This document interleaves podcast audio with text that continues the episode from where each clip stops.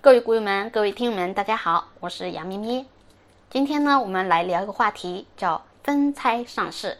之前有朋友问啊，有一只股票叫雷科防务，好，它有一个可能会分拆上市这么一个概念，那么这是利好还是利空呢？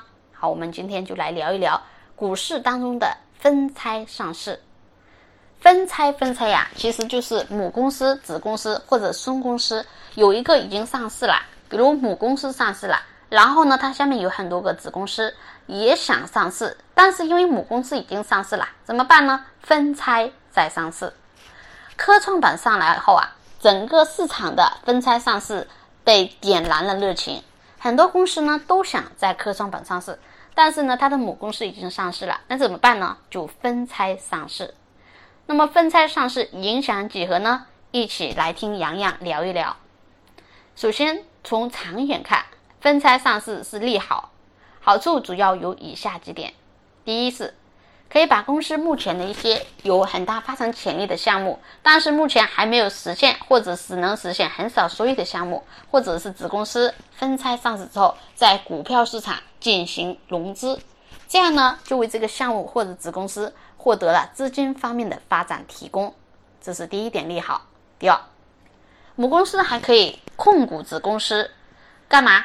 就算子公司分拆上市，这样呢，母公司还是对子公司有经营管理权，可以从中获益。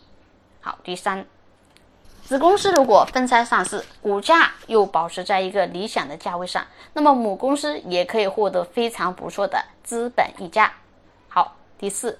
分拆上市后，母公司可以将重心转移到自己的核心业务上来，也非常有利公司的长远发展。